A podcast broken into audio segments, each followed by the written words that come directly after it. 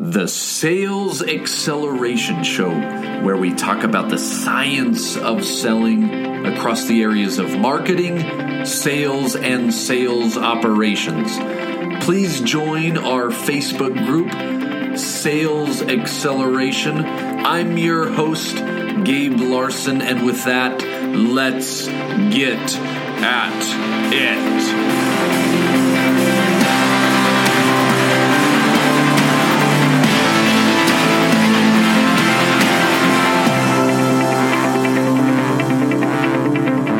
Welcome, everybody, to the Sales Acceleration Show. We've got another guest, another session. We're excited to jump on in. This is a newer relationship for InsideSales.com. We had um, Dan Perry, coming from uh, Sales Benchmark Index, joined us at our Accelerate conference in February, was a guest speaker, hit a home run. Dan and I have talked a few times, and I said, Dan, I'd love to get you on our podcast and um, for those of you who don't know SBI, I mean, all things uh, sales and marketing, I mean, they're content, they're like a content machine. Dan was just walking through some, some more of this stuff. And so I said, Dan, can you jump on and talk to us, share some of your wisdom? So, Dan, appreciate you jumping on. Thanks, Gabe. It's a pleasure to be here. Yeah. So, um, give us, uh, you know, I, I was I was doing a half-baked introduction for for you. Maybe you could just tell us a little bit about yourself and some of the things you're doing over there at the SBI. Hmm. Yeah, absolutely. So, Gabe, I'm a, I'm a principal at Sales Benchmark Index, SBI for short. Uh, and what is SBI? It's a, we're a management consulting firm specializing in sales and marketing, and we're focused exclusively on helping B2B companies make the number. We really want you to grow faster than the industry and faster than your competition. Those are the organizations that we're, we're really helping out a lot. And what we do is we use a benchmarking method to help the, their, these companies accelerate their rate of revenue growth. Now, the benchmarking helps our clients get access to and implement emerging best practices from top sales and marketing organizations. Yeah, I love it. I mean, if you've not, you know, I've known SBI informally, as you and I have talked about. I mean, I, I think most people are aware of you guys just because someone's either passed them some research, they've seen some of the content, they've digested some blogs. But you guys are out there, you've got a big footprint um, it's great to see some of the things that you back it up with, which I think is the real expertise. So again, appreciate you being on the show. So outside of work, I'm always interested. I always like to ask something, something that's a little more personal or uh, a little different. Outside of work, what do you do, or something interesting about yourself? Yes, um, I think probably the most interesting thing is I've been to 48 countries in five years. 48. Now, was this was this work related? Was this um, person yeah. you take a sabbatical, you. Yeah, I wish a little bit of both, right? Mostly work, some pleasure, no doubt, but uh, but it's been interesting going around the world and seeing uh, literally every kind of side of the world there is, and all the uh, commonalities, and yet the differences between the between the countries. So, out of the 48, I mean, was there one place where you said, you know what, if I wasn't living in beautiful California, I would uh, probably I'd, I'd be willing to settle here. Sydney, Australia. Is that right? Sydney. Oh, Gabe, I had a I had a great day. Well, I remember one Saturday, get up for a run through the botanical gardens next to the Sydney Opera House. Then I go over to Manly Beach, uh, took a ferry over. We surfed all day long and had you know and sat at the pub for a couple hours in the afternoon. I was kind of a beach bar. Then I took the ferry back and went to see uh, Madame Butterfly at the Sydney Opera House. So that was an awesome wow. day. Sounds like one of those days um, you wouldn't mind reliving over uh, over and over again. Um, you know, I did some international travel. I, I lived in the Middle East for just about four years. Um, I never did. There was a conversation to get me out to Sydney. Um, I never did get out to Australia. But you know, having visited a few countries, European. I, I did some Asian travels. Um, you know, I, I don't know if I, I'm I'm not much of a.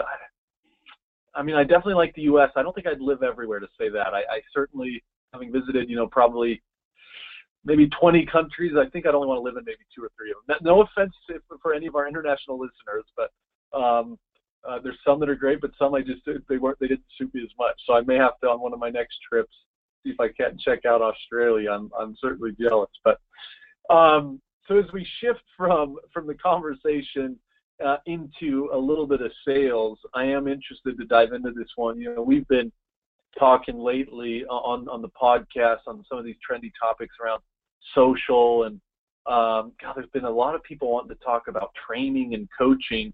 Today, we're going to dive into organizational structures, um, specifically double down on, on this inside sale. What's the background of yourself, or why are you passionate about this topic? Mm-hmm. So I, my background is obviously sales and marketing my entire career. So I used to um, head the uh, sales force for Aramark for uniform services, about 700, 650 salespeople. Uh, did a lot of org, org redesign when I was when I was there. Ran several other sales forces as well, uh, and we really think organizational design is a miss uh, is quite frankly screwed up a lot in companies and they they they're legacy org designs based upon what has happened in the past, not what's going to happen in the future. So they're not playing a Wayne Gretzky where you know they're not they're not going where the puck should be or where the puck is. Yeah. I love that one, man. I um I love that line. Skate where the puck is, and that probably does um affect a lot of organizations in the way that you're structured. I mean, a lot of people I think they go after they want to go after a sh- shiny technology or they want to go after the shiny object, but fundamental to a strong sales org is a is is probably a foundational organizational structure. So as you think about models, um, I've often heard you talk about different organizational design models. Maybe you can give us a couple examples of, of these types of models, either they work or, or don't work. Yeah, Gabe, there's we really think there's seven organizational design models and I'll briefly describe these for you, right? So the first one is pretty common uh, stratification, where you'd have an enterprise accounts, mid-market accounts, and SMB sales accounts that salespeople call on, right? That that that stratification is sometimes represented as a triangle, right? That, that that's a pretty common org, org, org design. Next one is called hunter farmer. So hunter farmer is just that. The hunter goes out and sells the deal and passes it over a brick wall, so to speak, right, to an, a farmer who then takes that opportunity or that account and then nurtures the account, delivers the, the work potentially, and then cross sells, upsells. There's also a geographical organizational design. We all know of this one, right? Based in territories around the around the, the country uh, and and your, your territory, your patch is based geography. There's industry verticals. So you'd have an industry vertical centered around maybe pharmaceuticals or healthcare, an industry vertical centered around manufacturing, right? An industry vertical centered around, um, you know, business services, etc. So that, that that's one technology. The fourth one is products. So you you're organized by the products you sell. So medical device is big on this, right? Or pharmaceutical, they sell a certain product like Viagra. That's that's all that, that that's a that's a, a product, right? Good example. The Good sixth, example. Yeah, is the sixth uh, the sixth one is um, is based on now personas. So I know the CEO of Johnson and Johnson, so that's my account because I know that CEO so well that it's it, it's based upon really social proximity or the way that I know that person, and that's more prevalent in global account structure or global account teams than it is obviously in, in SMB. But nevertheless, though, that, that's another way to organize. But what's most common is the seventh approach, and that's a hybrid of some of these, hmm. where you might lead with stratification and base it on hunter farmer, or you might have yeah. a geography based hunter farmer, right? Or you might have an industry vertical based that's geography. Uh, and what happens when you start to get more complex or there are number of sales or, or design models, your productivity actually starts to go down. So we we have done studies on so, this. We, so yep. just real quick, so is you, you, you know you mentioned as I get a little more complex, I add these different verticals or these types of specializations, and you you typically find that people do actually become a little less productive, a little less effective as they quote unquote over specialize. Yeah. One org, org structure, uh, what we've seen overall, the 11,000 companies we study, um, you get about a, a 48 quota attainment. If you go to two org structures, so it's hunter, farmer, and geography, for example, your quota attainment goes up in the 60% range. When you start to get three structures, so an example would be, I'm gonna I'm gonna base myself on hunter farmer, then in the in the and then I'm gonna take an industry overlay and I'm gonna put industries that are hunter farmer, and then I'm gonna break it out into two geography. Your actually quota attainment goes down below 40%, four or more below 30%, five or more below 20% quota attainment. And it's really because you're yeah, you're you're disrupting the salesperson. It's too complex for that salesperson to handle, and the customer gets confused as well. And they have multiple mm. people calling on them at multiple times. So there is kind of an inflection point. You, I mean, you get some real advent, you get some real gains as you move from not level one to level two, but you know, moving into that hunter farmer, I become a lot more productive. My quota attainment potentially goes up and it was it was maxed at level two. It was maxed at level three, I think yes. you said. Is that right? No, two or more. So two, two or more. Or so so if you have a geography and a hunter farmer structure, that that's optimal. Mm-hmm. Or you might have a stratification based upon industry. That, that that's optimal with with a general salesperson. But when he starts to get three or more organizational structures, we see a productivity dip, uh, or really quota attainment goes goes down. Interesting. So as you consult companies, as you coach companies, you try to narrow them in on finding that optimal balance. It's not about simplifying to the extreme. It's just about finding that right balance, that two kind of two plus area of of approaches to be able to maximize their their, their quota.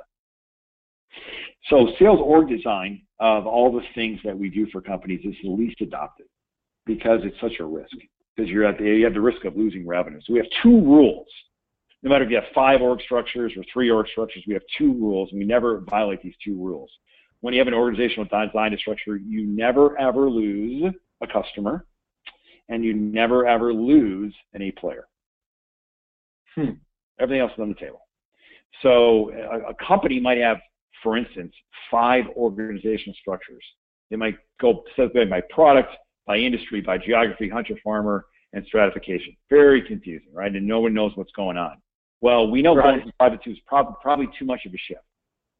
So we'll we'll slow down with our two golden rules: never lose a customer, never lose an A player, play, A player on our team, and we might go from five to three, and then maybe the following year go from three to two. But you need to make sure that you sequence these things appropriately, not to violate the golden rules. So you've got the two golden rules. Is there any other way that you start to kind of coach companies or or help them think through the process of designing an, an, an optimal org? How customers buy. So if customers value and will pay extra for industry expertise, that should be an indicator that an industry-led sales force is, is key. If the customer doesn't value, or better said, doesn't pay extra money for industry expertise, then it's not worth it. Hmm. So there's a couple key ways that you can start to think about optimizing around what type of org design is optimal for you. Because I mean, you think of a company like InsideSales.com, we obviously sell. I mean, we we we could run the gamut. I mean, we sell to different industries. We've got different products. You know, we've um, got a hunter farmer model. We've got geographies. Where, you, you know, we're in EMEA now and APAC. So um, it just it does seem a little confusing to try to figure out how do I maximize around the two the two optimal you know two plus optimal models in order to maximize my output. That it seems like that's a that's a tough task for organizations, I assume, to, to tackle. It is. It's a tough task to do this. That's why organizations tend to not do it, or they do it very slowly because the risk is too high. Uh, and, and that, that's something that uh, they don't want to um, alienate the current revenue.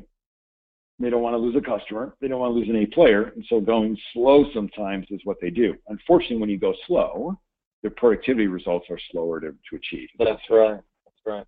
So if you were coaching an organization and you said, hey, the place to start in thinking about org kind of redesign or org optimization would be probably some of the stuff we talked around the seven, kind of just first of all, probably understanding the seven types. But is there a place you t- kind of help them start and say, hey guys, you typically want to a- answer maybe some of the questions you've said, like, hey, if, if people are willing to pay for industry research, or how do I get started in, in optimizing my yep. org? It just seems there could be a lot, a lot of avenues to take. Two, two ways we look at that. Um, how do your customers buy? Right? How are they currently buying? And where's the biggest concentration of revenue coming from? And yeah. most organizations have an 80-20 rule, right? 20% of the customers hmm. deliver 80% of the revenue. And if that's so the case, then you start with kind of a stratification model with a global, national, strategic accounts, key accounts program. Hmm. That's the first step. So it's all it's it's that focus. I mean, it's about where you're already winning. Let's double down on that and win more. Then we can slowly progress into some of those other areas. Yep. we also see inside sales. So a trend coming is inside sales, and inside sales is now becoming really virtual sales. Right. Where the kind of line of demarcation where you draw the line between field and inside is quote moving up the triangle in, in the stratification world and there's more bigger and more complex accounts wanting to only be sold to and serviced by a virtual salesperson. Why do you why now, do you think that is? I mean, on the um, even so on the customer side, is that just you know you mentioned cus- companies are actually wanting to experience a virtual buying process. Is that just because they're also finding the effectiveness of not having to you know take time out of their day to go to lunch with these sales reps to take their whole their, their whole afternoon right. or? So as you know they don't need sales reps to educate them anymore. Um, they they can educate themselves uh, through the through the internet. That's the educated or informed buyer. Uh, and so the interaction with a salesperson now is can be or, or a lot of people only need some kind of virtual interaction. Now that does not mean that face to face isn't valuable it's just becoming less and less. The quantity of face-to-face interactions is becoming less and less, but the quality has to improve. So an, yeah. an inside sales rep or a virtual salesperson now, really, they're not a ball and chain to their desk. They go out and they may have face-to-face interactions, but those major customer interactions need to be super, super prepared for. And your organizational yeah. structure will, will, will dictate how you actually do that. So do you see kind of an emergence as we as we shift to a couple of these different trends? Certainly, virtual or inside sales is is is, is here to stay. Um, what does the org design look like? I mean, you, you kind of mentioned the hybrid model. So, you know, is that a trend you're seeing more of where, yeah, I'm not necessarily chained to my desk as an inside sales rep. I can go out, or do you still see a real split between the field and sales? It's kind of still a 50-50, or do you see really the market moving more and more to that that hybrid model of yeah, look, you do a little bit of both, Mr. Virtual Sales Rep. Yeah, so it's it's if you look at a stratification model, that's what you're talking about, right? How do I stratify my accounts? There's global accounts there's everything else in the stratification model. And then in inside sales or virtual sales, then do I go to a hunter farmer? Do I put geography around that as well too? Do I go by industry? And you really need to understand. And it calls for for really crisp buyer knowledge, and I didn't mention this before, but really crisp segmentation, knowing who your ideal customer is, what their propensity to buy, so you can actually score your accounts and prospects and work on those ones with a higher higher propensity to buy than others. Yeah, I mean that's a tough conversation. The segmentation. I know. I know companies debate: do we do it on revenue? Do we do it on employee size, what are our optimal accounts, who are our buyer personas. Any tips or tricks on on what you recommend in, in thinking about segmentation, even at kind of a 10,000 foot level? Four to five criteria at the most that make up your ideal customer profile. Those four to five criteria have to be data driven, like employee size, for example um, or number of employees or number of licenses and software, that, that type of thing. Um, and then there's two to three nurture factors. Nurture factors are the uh, quote accessibility to the buying decision team. So I'll ask the sales rep what their ideal customer is or ideal prospect is, and they'll say, well, I, it, the, the whole buying decision team is accessible. Well, you can't quantify that. You can qualify it, but you can't quantify it. So we need some quantification or factors, like that four or five max, and then you need some nurture factors, things that you can do to influence that ideal customer profile that's outside of the data only. Hmm, I like it. You get a little qualitative, a little bit of kind of qualitative, quantitative there. Um, one of the questions this is a little off topic, but I, I wanted to ask this as we continue to talk about org design. I mean, certainly the sales and marketing divide is, um, you know, it'll probably never go away. Whenever there's a, um, you know, whenever there's a handoff or whenever there's two groups, you know, getting those people to get along like husband and wife or two friends, there's always conflict to be had. But have you found some intriguing or uh, interesting ways to uh, that orgs have designed to optimize around? Maybe let's just do the sales and marketing divide there, or do you find that it's mostly around SLAs and you know scoring things rather than org design as a solution? So it's interesting to say that. So if I look at standard operating procedure, and we think SOP is really um, if you don't have it, you'll lose revenue. Mm-hmm. So an SOP right now for a marketing and sales kind of organization is that marketing is responsible for anywhere from 15 to 30 percent of all revenue. So they have to give leads to their salespeople, and those leads have to be qualified leads. So the SLA, right, service level agreement, has to be really, really, um, quite frankly, rigid, so that the lead is qualified, so the salesperson understands that and then works on that lead. So that's standard operating procedure. That used to be best practice two, three years ago. That's SOP now. So if you don't have that, you're going to lose revenue. A best practice now in a sales and marketing organization is that enablement crosses both functions. So marketing and sales enablement are together and they actually work together to produce content, to produce leads, to, to grab revenue share across the customer's buying cycle. So I know that in early stage buying, that I have to produce, market's got to produce some sort of content to the sales and then train the salespeople to actually use that content appropriately versus late stage content and how to use that appropriately, right? From a marketing perspective, from the sales perspective, I'm a salesperson. I got to understand how to use my personas, right, and my content across the buying cycle in early, mid, and late stage. Mm. That's best practice. No, I like that. I I think the enablement thing's an interesting tie in there as well as you know just getting to that SOP type of area. So as we as we wrap well, up, one, one more hey, Gabe, one more thing. We have emerging best emerging best practice, and emerging best practice are those companies that grow faster than their industry and faster than their competition. An emerging best practice is doing away with marketing and call and sales and calling it revenue generation, and it's really under a chief revenue officer where they work together along the customer life cycle process, not just buying process, mm-hmm so that that customer success is also involved. So sorry to interrupt you, but I wanted to conclude my thought there. No, no. I mean, I I've ran into one org that called it a growth team, and I mean, basically kind of did what you're talking about, probably a little different vernacular, but I loved it. Um, uh, and, and to your point, across the whole buying cycle, and so content was, you know, very much involved um, bottom of funnel as well as really clients, um, you know, which for a lot of companies was I mean I think it would be super foreign, but man, they really thought about it during the. I I, I think that could potentially be a, not just a trend, but a big best practice here soon. But you're seeing that right now as potentially an emerging trend, right? That I can't think of. I can't think of maybe more than that organization that I've seen do that. yes, emerging trends, so emerging best practice, right? Which several years from now, maybe who knows how long, five years from now, potentially, that's probably going to be a best practice. Yeah, interesting. Is there anything else as we kind of close here? So we mentioned kind of the virtual sales. We mentioned a little bit around the, the structure of of this revenue uh, generate, or excuse me, what do you call it? Revenue. Revenue growth. Revenue growth. Um, any other kind of fun um, emerging trends that you guys are tracking or, or seeing potentially here hitting soon? Yeah, so uh, there are some emerging trends, right? We, we've noticed uh, more and more compensation design is now changing right? When you think about an org structure, territories, or uh, quota setting and compensation, the you know kissing kissing cousins, right? They all are really important, and compensation trends are starting to really in, in, inflate the variable pay.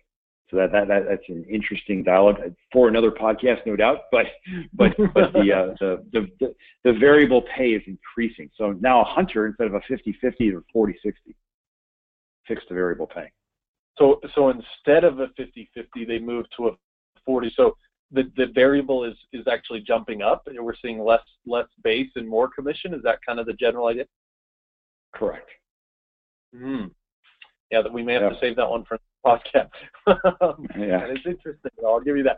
Um, well, interesting. Well, those are some fun trends. You definitely got me thinking. I, I had, like I said, I'd seen that organization change that to a growth, change the titles, um, change the way they, they they sat, and thought it was pretty um, pretty cool. It's interesting to kind of hear you back that that may be an emerging trend. So Dan, um, love the episode. Love kind of chatting about it. Definitely impressed with what you guys are doing over at SBI.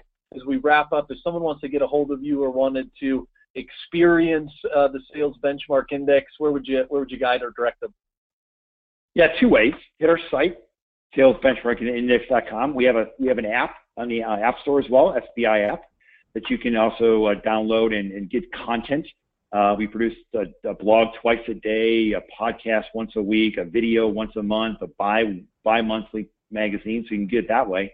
Or just email me directly, dan.perry at salesbenchmarkindex.com. Appreciate it. Well, uh, Dan, again, thanks so much for your time and for the audience. Uh, good luck, and let's get at it. You've been listening to the Sales Acceleration Show I'm your host, Gabe Larsen. If you'd like to learn more sales acceleration best practices, go to InsideSales.com or follow me at Gabe Larsen on Facebook. Thanks again for listening.